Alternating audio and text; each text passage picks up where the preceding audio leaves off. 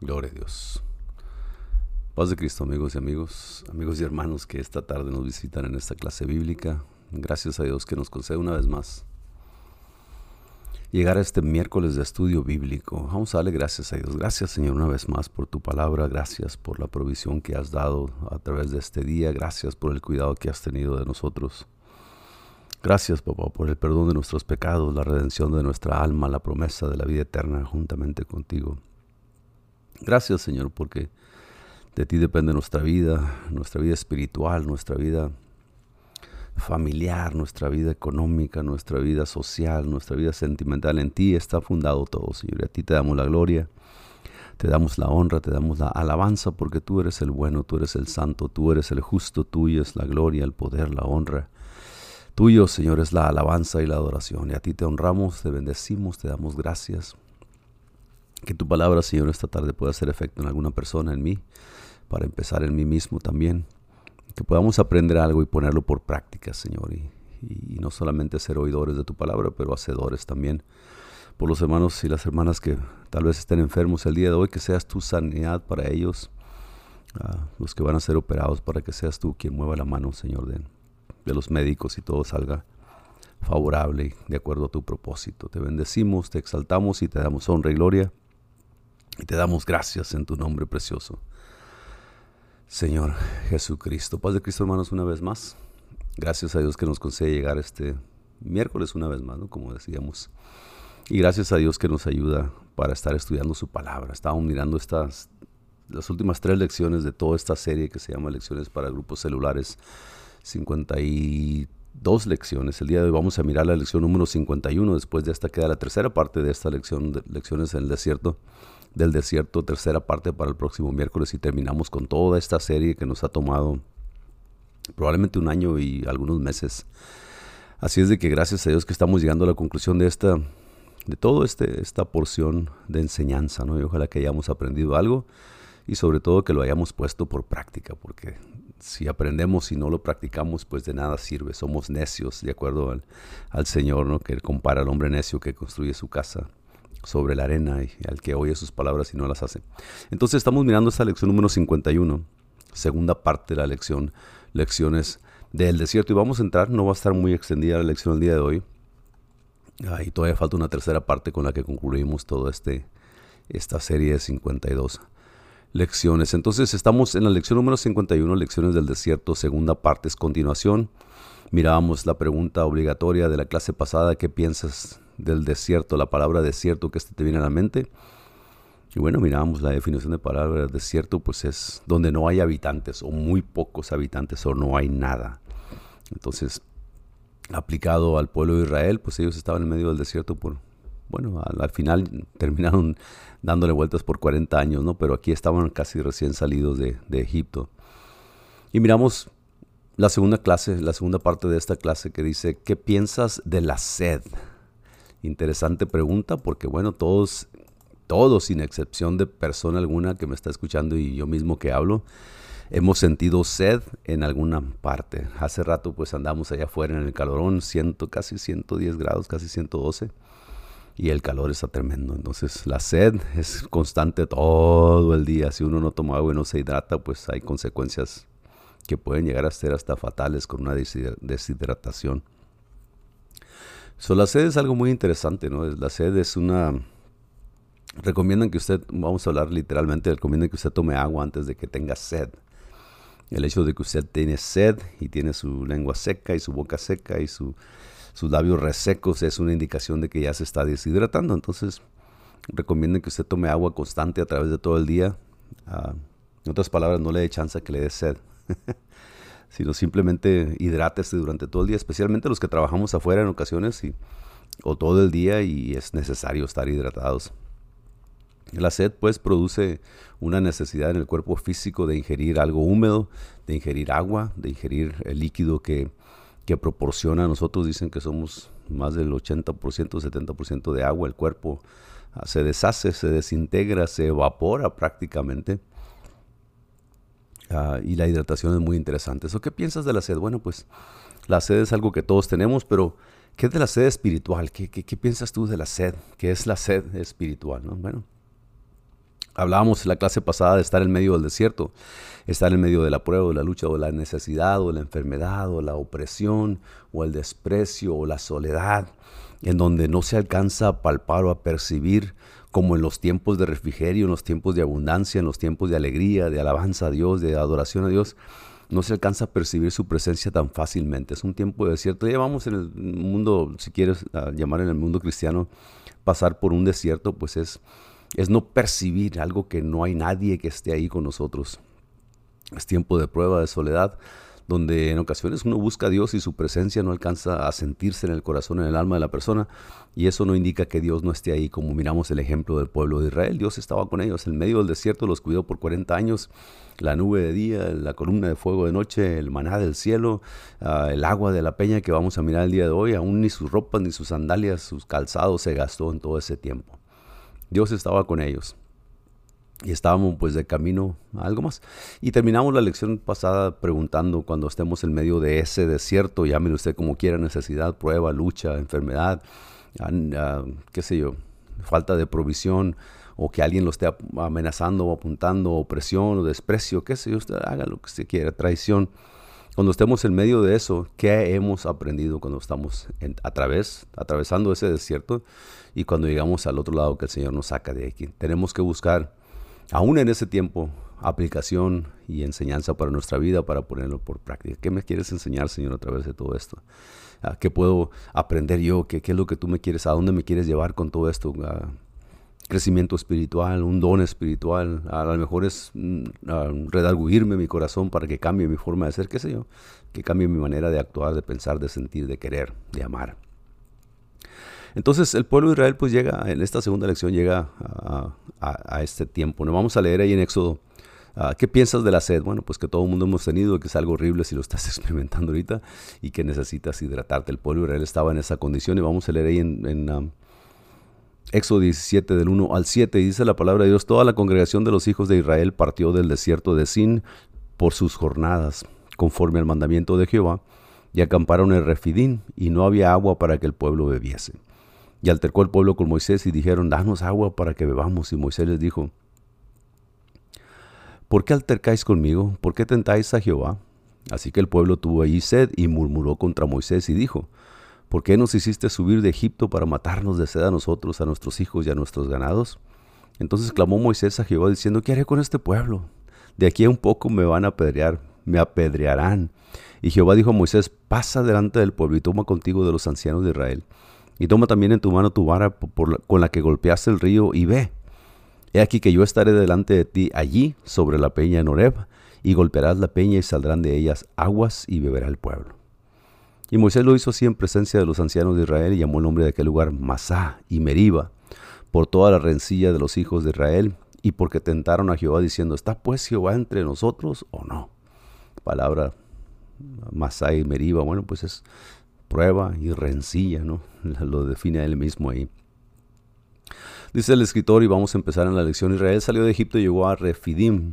Esa palabra Refidim, ah, ah, irónicamente, si puede usted llamar, es, significa lugar espacioso, lugar de descanso, lugar de sostén o soporte.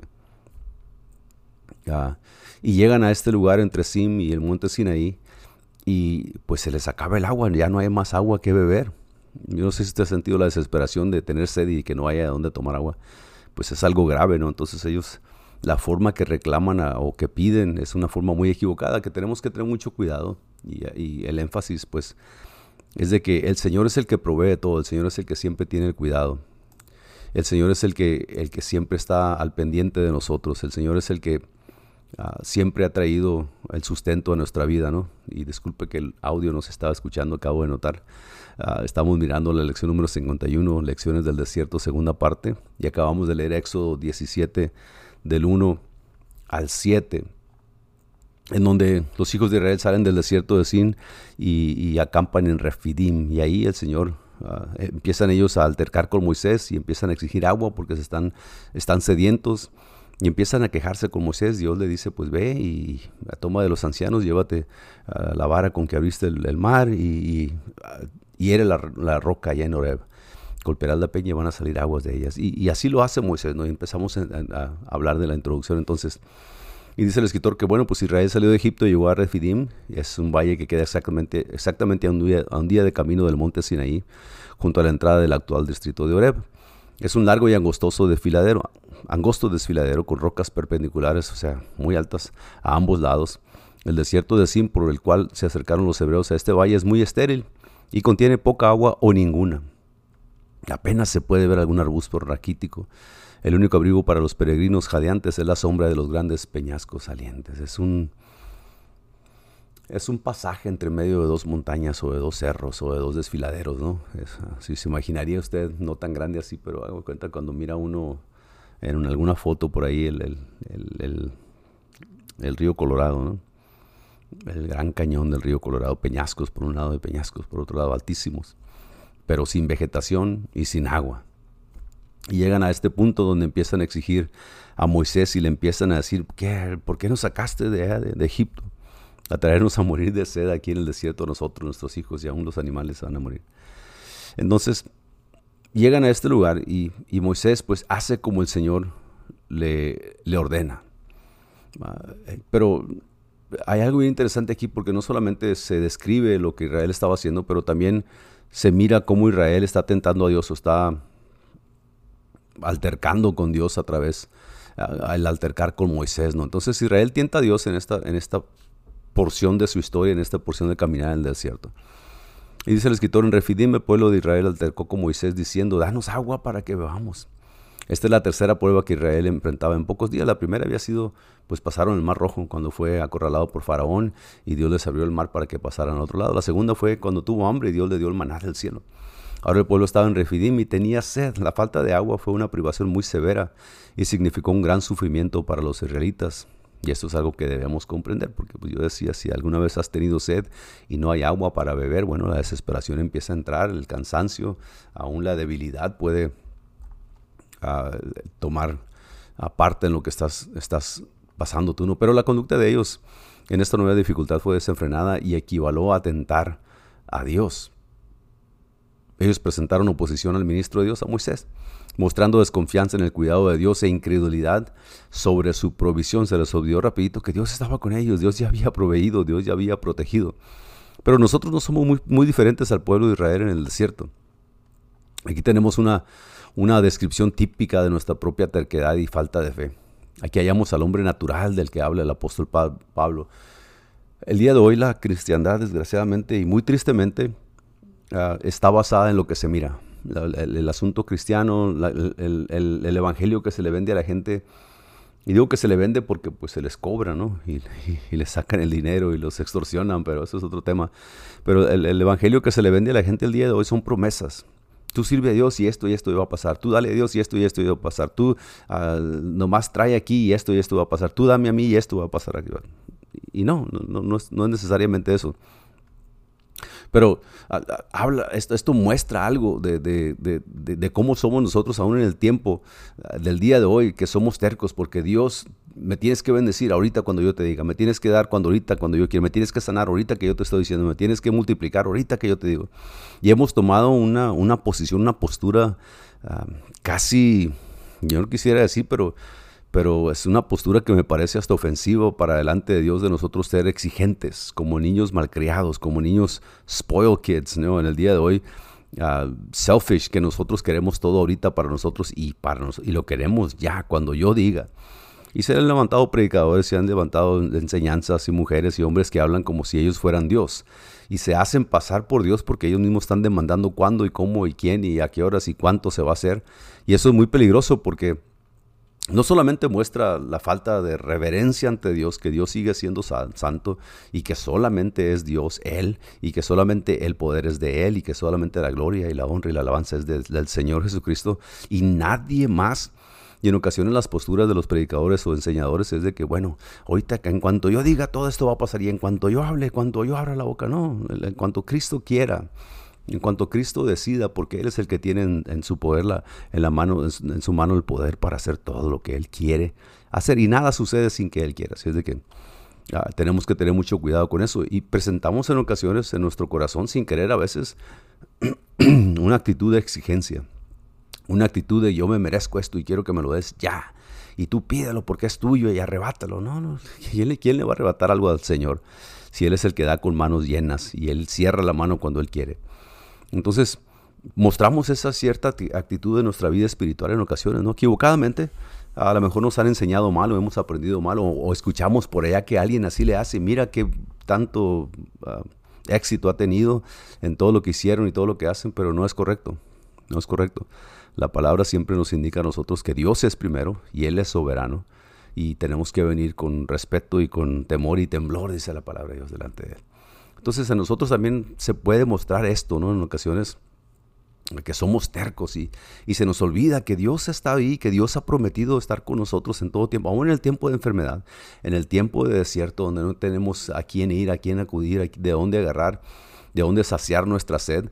Tenemos que saber que Dios está ahí en todo tiempo. Y, y más que nada la sed espiritual, cuando tú sientes que que el ir a la iglesia no te llena, que cantarle de no te llena, que arrodillarte en tu recámara no te llena, que hablarle a alguien más no te llena, y estás pasando por un desierto donde pareciera que a Dios no le interesa lo que estás haciendo, ni le interesa el sufrimiento que tienes ah, y las consecuencias de lo que estás pasando. Pero déjame decirte que Dios siempre ha estado ahí. Esta enseñanza del pueblo de Israel, dice la palabra de Dios, que las cosas pasadas fueron escritas para nuestra enseñanza, para aprender de ellas. Y miramos en estos pasajes en el pueblo de Israel, cómo Dios a través de toda esta contradicción aparente, en toda esta necesidad, en toda esta, aún dentro de la terquedad del pueblo de Israel, Dios todavía estaba con ellos. El pueblo hebreo no había aprendido todavía de la misericordia de Dios cuando Él les dio de comer maná en el desierto sin, de Sinaí en Éxodo 16. Dios en su misericordia les había dado el mejor alimento, pero ellos seguían insatisfechos. El hecho de querer desear más, el apóstol Pablo lo, lo pone de una forma muy muy clara para nosotros, ¿no? Todo lo que yo he logrado, todo lo que yo he acumulado, todo lo que yo tengo, todo lo que yo sé, todo lo que yo soy, lo tengo por basura, lo he dejado en el pasado con tal de conocer más, de crecer en el conocimiento de nuestro Señor Jesucristo. Esa debería ser nuestra meta.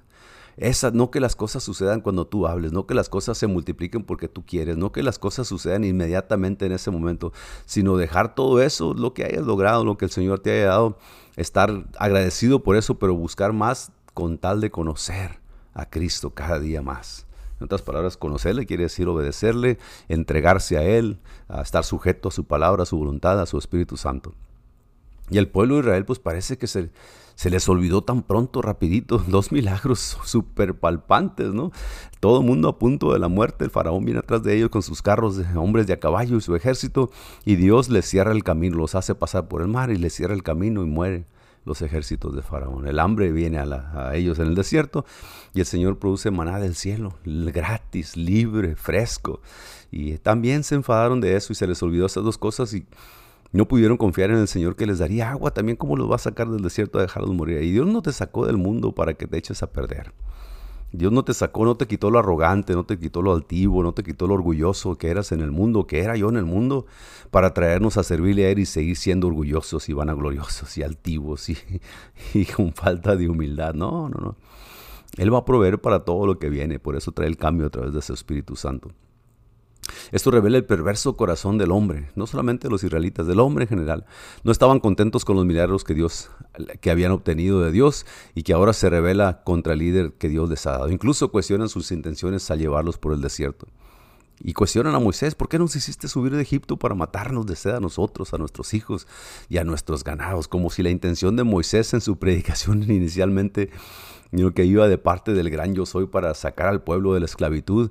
La intención de Moisés era sacarlos de ahí, de la esclavitud, donde morían como, como, como nada y donde su vida no valía nada y no tenía nada y sacarlos al, desierto para, pues allá también hacer lo mismo con ellos, que murieran en el desierto. No, esa no fue la intención de Moisés, mucho menos la intención de Dios, ¿no? Pero el pueblo de Dios así lo percibía.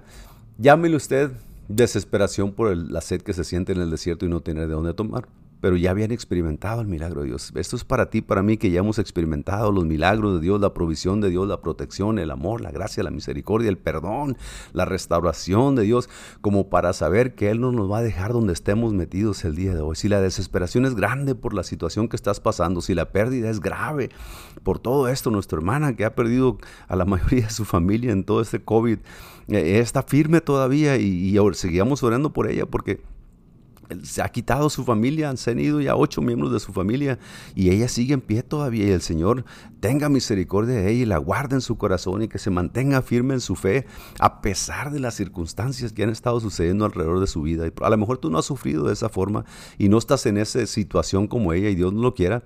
Pero donde te encuentres el día de hoy, en la situación que tú te encuentres el día de hoy, desesperante, a punto de tirar la toalla, como decimos nosotros, o a punto de abandonar la fe, a punto de regresarte al mundo, acuérdate que la promesa de Dios es fiel para ti. Él va a estar contigo. Aquí yo estoy con vosotros todos los días hasta el fin del mundo. Si en un punto de tu vida creíste que Dios te perdonó los pecados horribles y maliciosos y abominaciones que éramos antes delante de Dios y Él los perdonó, él es fiel y él, él, es fiel para perdonarnos los pecados que podamos haber cometido. Obviamente no pecar deliberadamente ni intencionalmente, sino los pecados que el diablo en ocasiones pone trampas y la debilidad de nuestra, de nuestra carne nos lleva.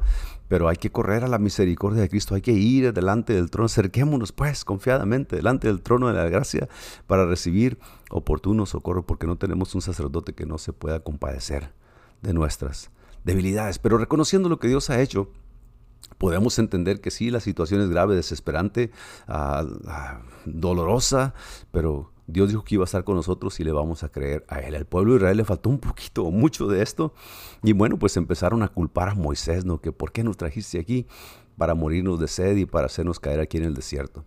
Ahora, en medio de todo eso, Dios tiene misericordia. Y esto es lo tremendo del amor de Dios, que aún el día de hoy se sigue mostrando.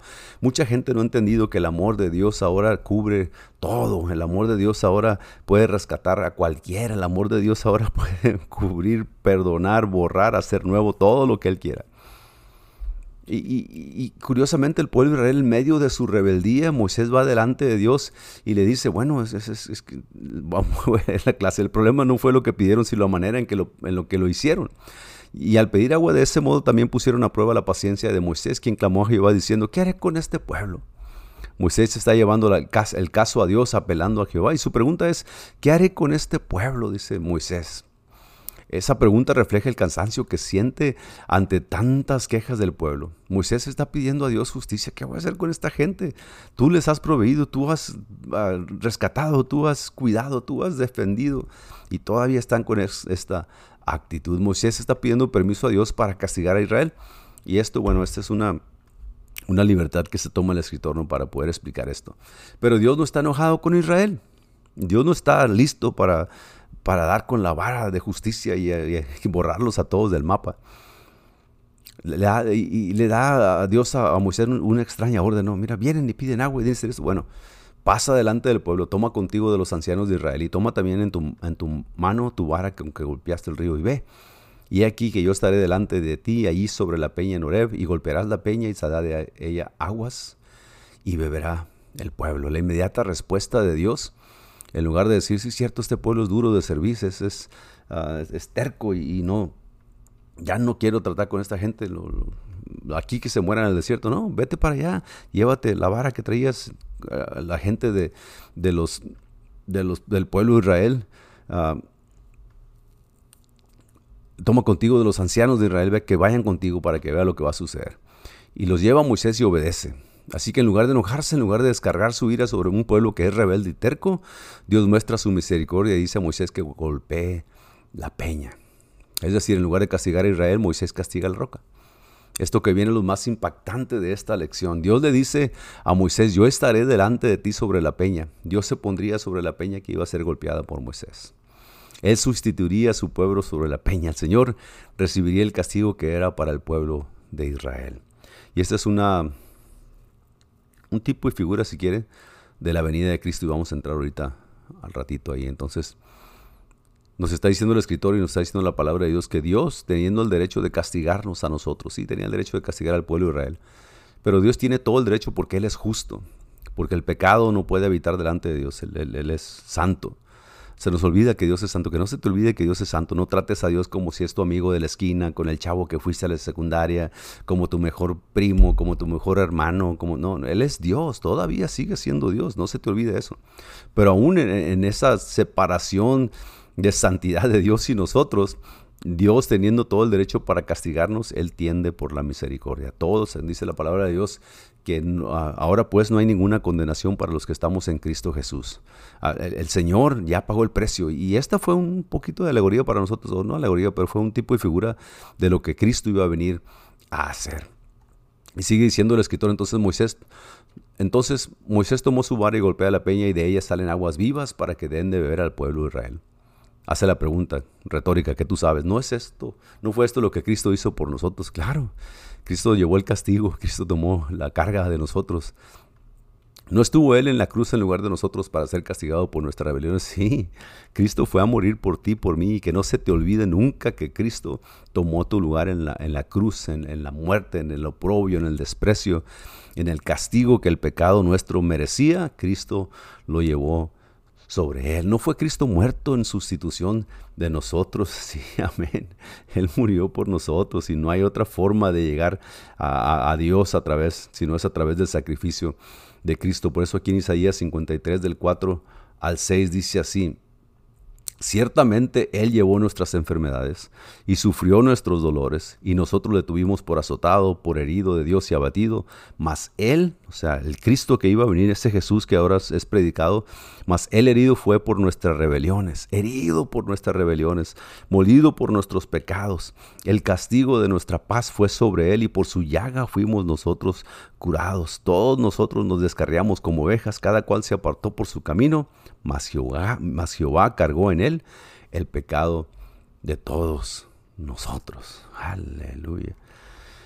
Qué cosa tan maravillosa, ¿no? De que Cristo haya puesto y haya tomado nuestro lugar, más bien, ah, para nosotros recibir solamente misericordia ah, de parte de Él en lugar de, recibir el castigo que nosotros merecíamos. Esta es la bella historia de la redención la cual es clara tanto en el Antiguo como en el Nuevo Testamento. Esta es la expiación vicaria o sustitutiva de Cristo por nosotros en la cruz. Él se puso en nuestro lugar. Primera de Corintios 10, del 1 al 4, dice así.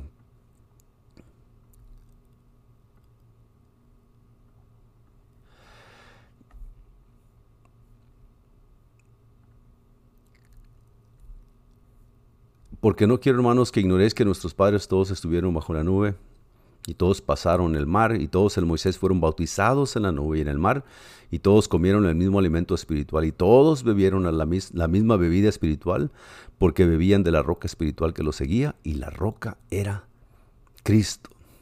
Explica el escritor que allá en el desierto, esa agua que salió, salió de la roca que es Cristo. Este Cristo que vino a sustituirnos a nosotros en la cruz, que vino a sustituirnos a nosotros en la muerte, que vino a, sustituirnos a nosotros en la paga del pecado. Él se puso por nosotros. Él tomó todo lo que nosotros merecíamos, lo tomó Cristo por amor a nosotros.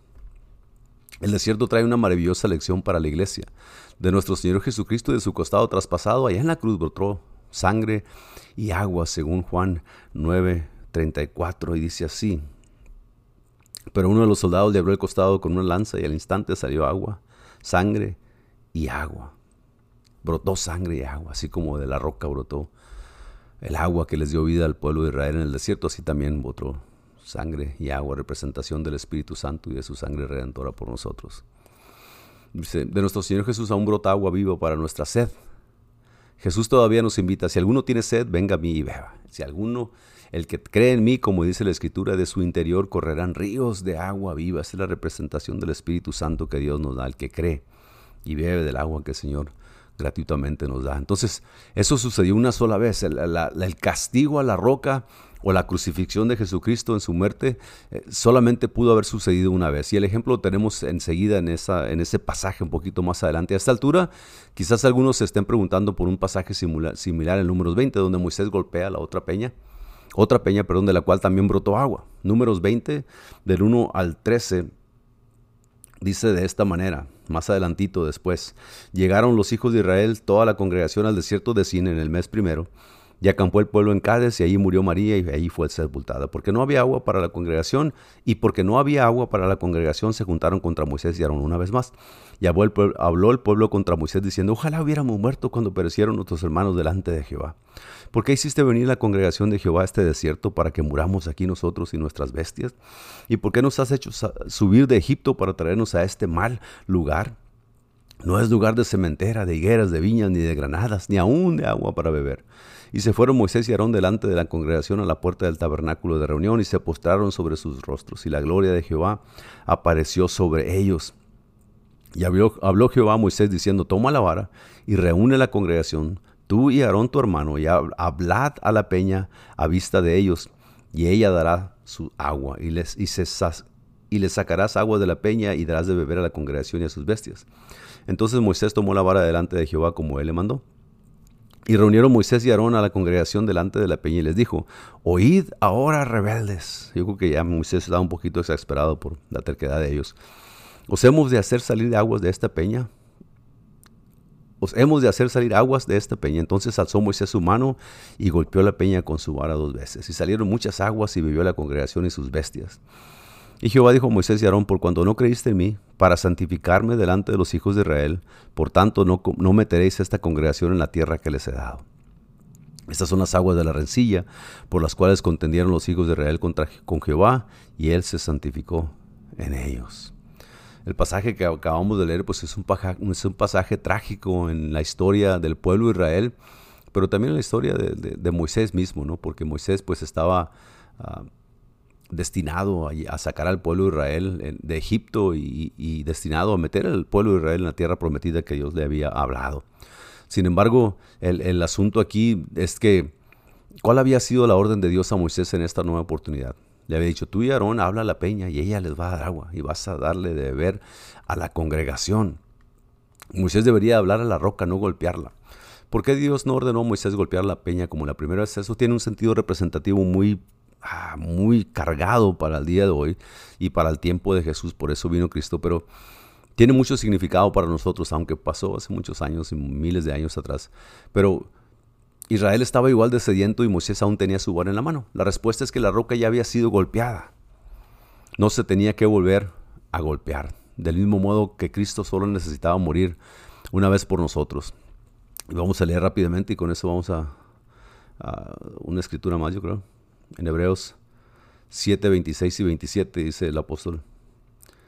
Porque tal sumo sacerdote nos convenía santo, inocente, sin mancha, apartado de los pecadores y hecho más sublime, sublime que los cielos, que no tiene necesidad cada día como aquellos sumos sacerdotes de ofrecer primero sacrificios por sus propios pecados y luego por los del pueblo, porque esto lo hizo una vez para siempre, ofreciéndose a sí mismo. En otras palabras, Dios ya había mostrado el poder, pero también Dios ya había recibido, no quiero la Biblia no especifica que Dios recibió el castigo en la peña de Oreb, sino que fue una, una representación de lo que vendría, un tipo y figura de Cristo que vendría después, en donde Cristo es puesto por muerto, es despreciado, es herido, es abatido, es castigado por nuestros pecados.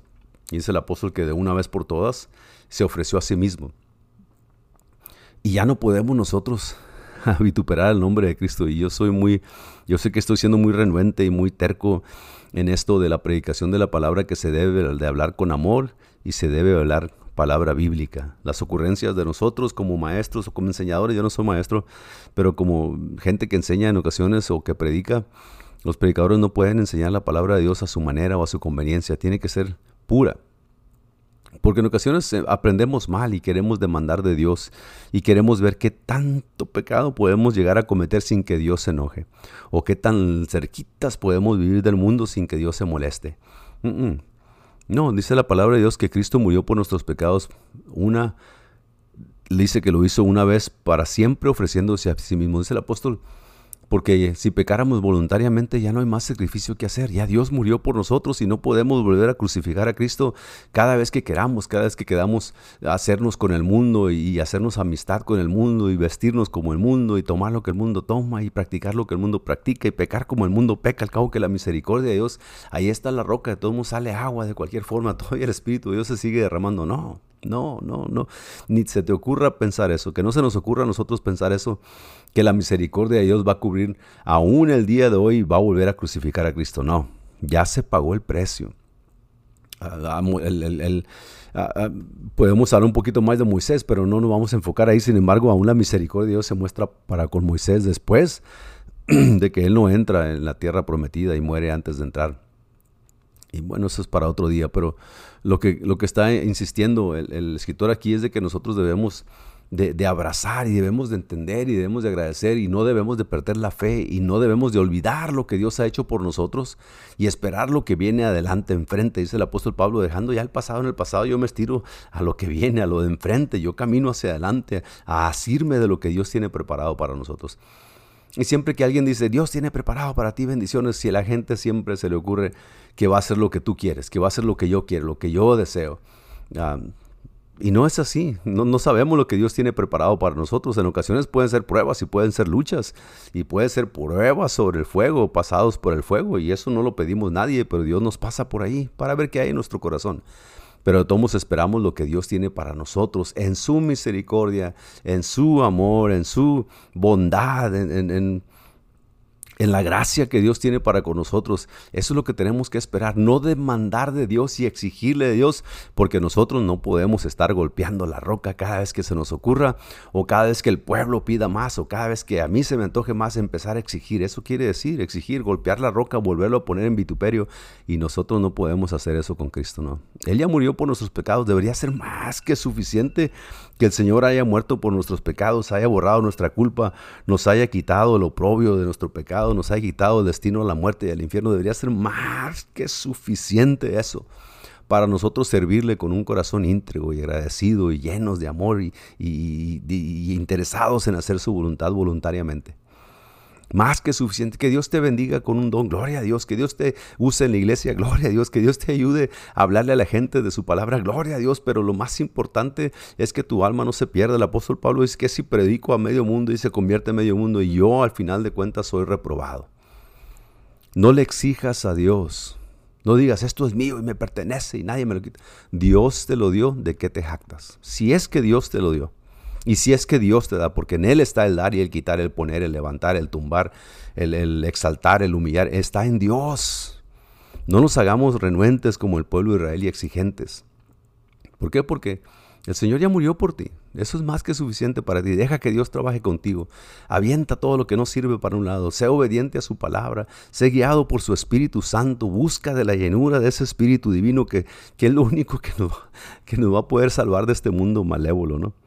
Aún de nosotros mismos, de nuestras propias terquedades. Él ya murió. Eso es, lo, maravilloso de nuestra relación, dice el escritor, con Jesús. Ella fue herido por nuestras rebeliones, ella fue molido por nuestros pecados, y con esa sola vez fue suficiente. Ahora Jesús quiere que nosotros hablemos con Él. Ah, y a cambio nos provee de aguas vivas que refrescan nuestras almas. Él todavía es la roca golpeada y herida de la que podemos recibir aguas vivas espirituales del Señor. ¿Qué tanta sed de Dios tienes en este momento? Pregunta válida que tú puedes contestar. Ah, me acuerdo cuando vi a lenguas hace 25 años atrás y me acuerdo cuando estaba yo bien entrado y trabajaba mucho en la iglesia y me interesaba mucho las almas y me guardaba del pecado, pero pues ya ahora ya no me importa si pasa o no pasa, no ah, la sed que tengo me la quito con otra cosa, no cualquier cosa te va a saciar la carne.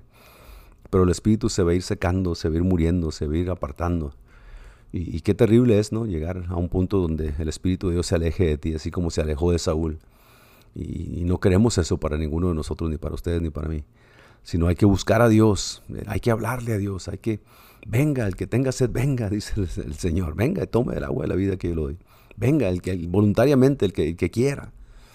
Nosotros tenemos esa puerta abierta por la gracia de Dios, no porque nos hayamos merecido, no porque ores todas las 24 horas al día, no porque hay un, un mes entero, no, no. Es porque, por la gracia de Cristo, no porque no comas esto, no comas aquello, no porque no te vistas así, no te vistas allá. La obediencia viene con acercarse a Cristo. Él es el proveedor de todo. Él es el que sacia nuestra sed. Sed espiritual, obviamente. a la necesidad del ser humano de acercarse a su Creador, que en ocasiones queremos fomentarlo o satisfacerlo con un millón de cosas menos con el Espíritu de Dios. Y yo te recomiendo, como recomienda el escritor, bueno, si tienes sed, acércate a la, a la piedra del agua viva. Acércate a aquel dador del Espíritu Santo. Acércate a Cristo que ya lo hizo todo por ti. Acuérdate que Él llevó tus enfermedades, llevó tus necedades, el, el, castigo de tus necedades y tu pecado y tus transgresiones. Él la llevó sobre sí. El castigo de nuestra paz fue sobre Él. El próximo domingo vamos a mirar, domingo, perdón, el próximo miércoles vamos a mirar la, conclusión de toda esta, de todas estas series de 52 lecciones para grupos celulares. 52 lecciones que terminan con esta parte número 3 de lecciones del desierto. Confiar. ¿Qué piensas de esa acción? Vamos a ver qué quiere decir el escritor y la palabra de Dios acerca de esto. Bueno, pues que el Señor les bendiga, Dios les pague por su atención.